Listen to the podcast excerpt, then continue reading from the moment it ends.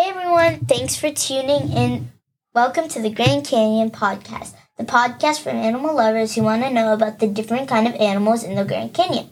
I'm your host, Hanika, a beginner ranger with a passion for animals.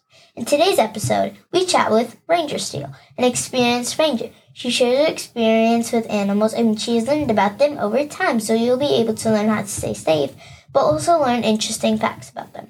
For more tips and tricks on animals in the Grand Canyon, read my book, The Grand Canyon on Canva. Without further ado, let's dive into the episode. So, Ranger Steele, I heard that you went on a trip to the Grand Canyon one week ago. Yes. Last week I discovered many animals. What kind of animals did you see? Well, I saw many mammals. Ranger Steele, could you explain what kind of mammals you saw? Well, there were a lot of mammals. But some examples of mammals I saw were mountain lions, bison, and bats. Did you have to maintain a distance between you and the animals? Well, of course. I made sure to maintain a 20 foot distance between them.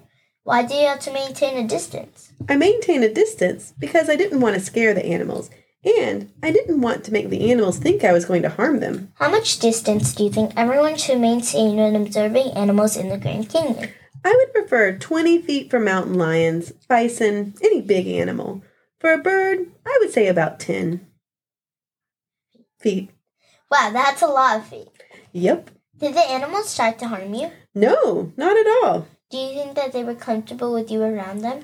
I think they were fine as long as I didn't try to harm them, but I still kept a pretty big distance. Well, this has been a lot of talking. I know what this calls for. Joke time!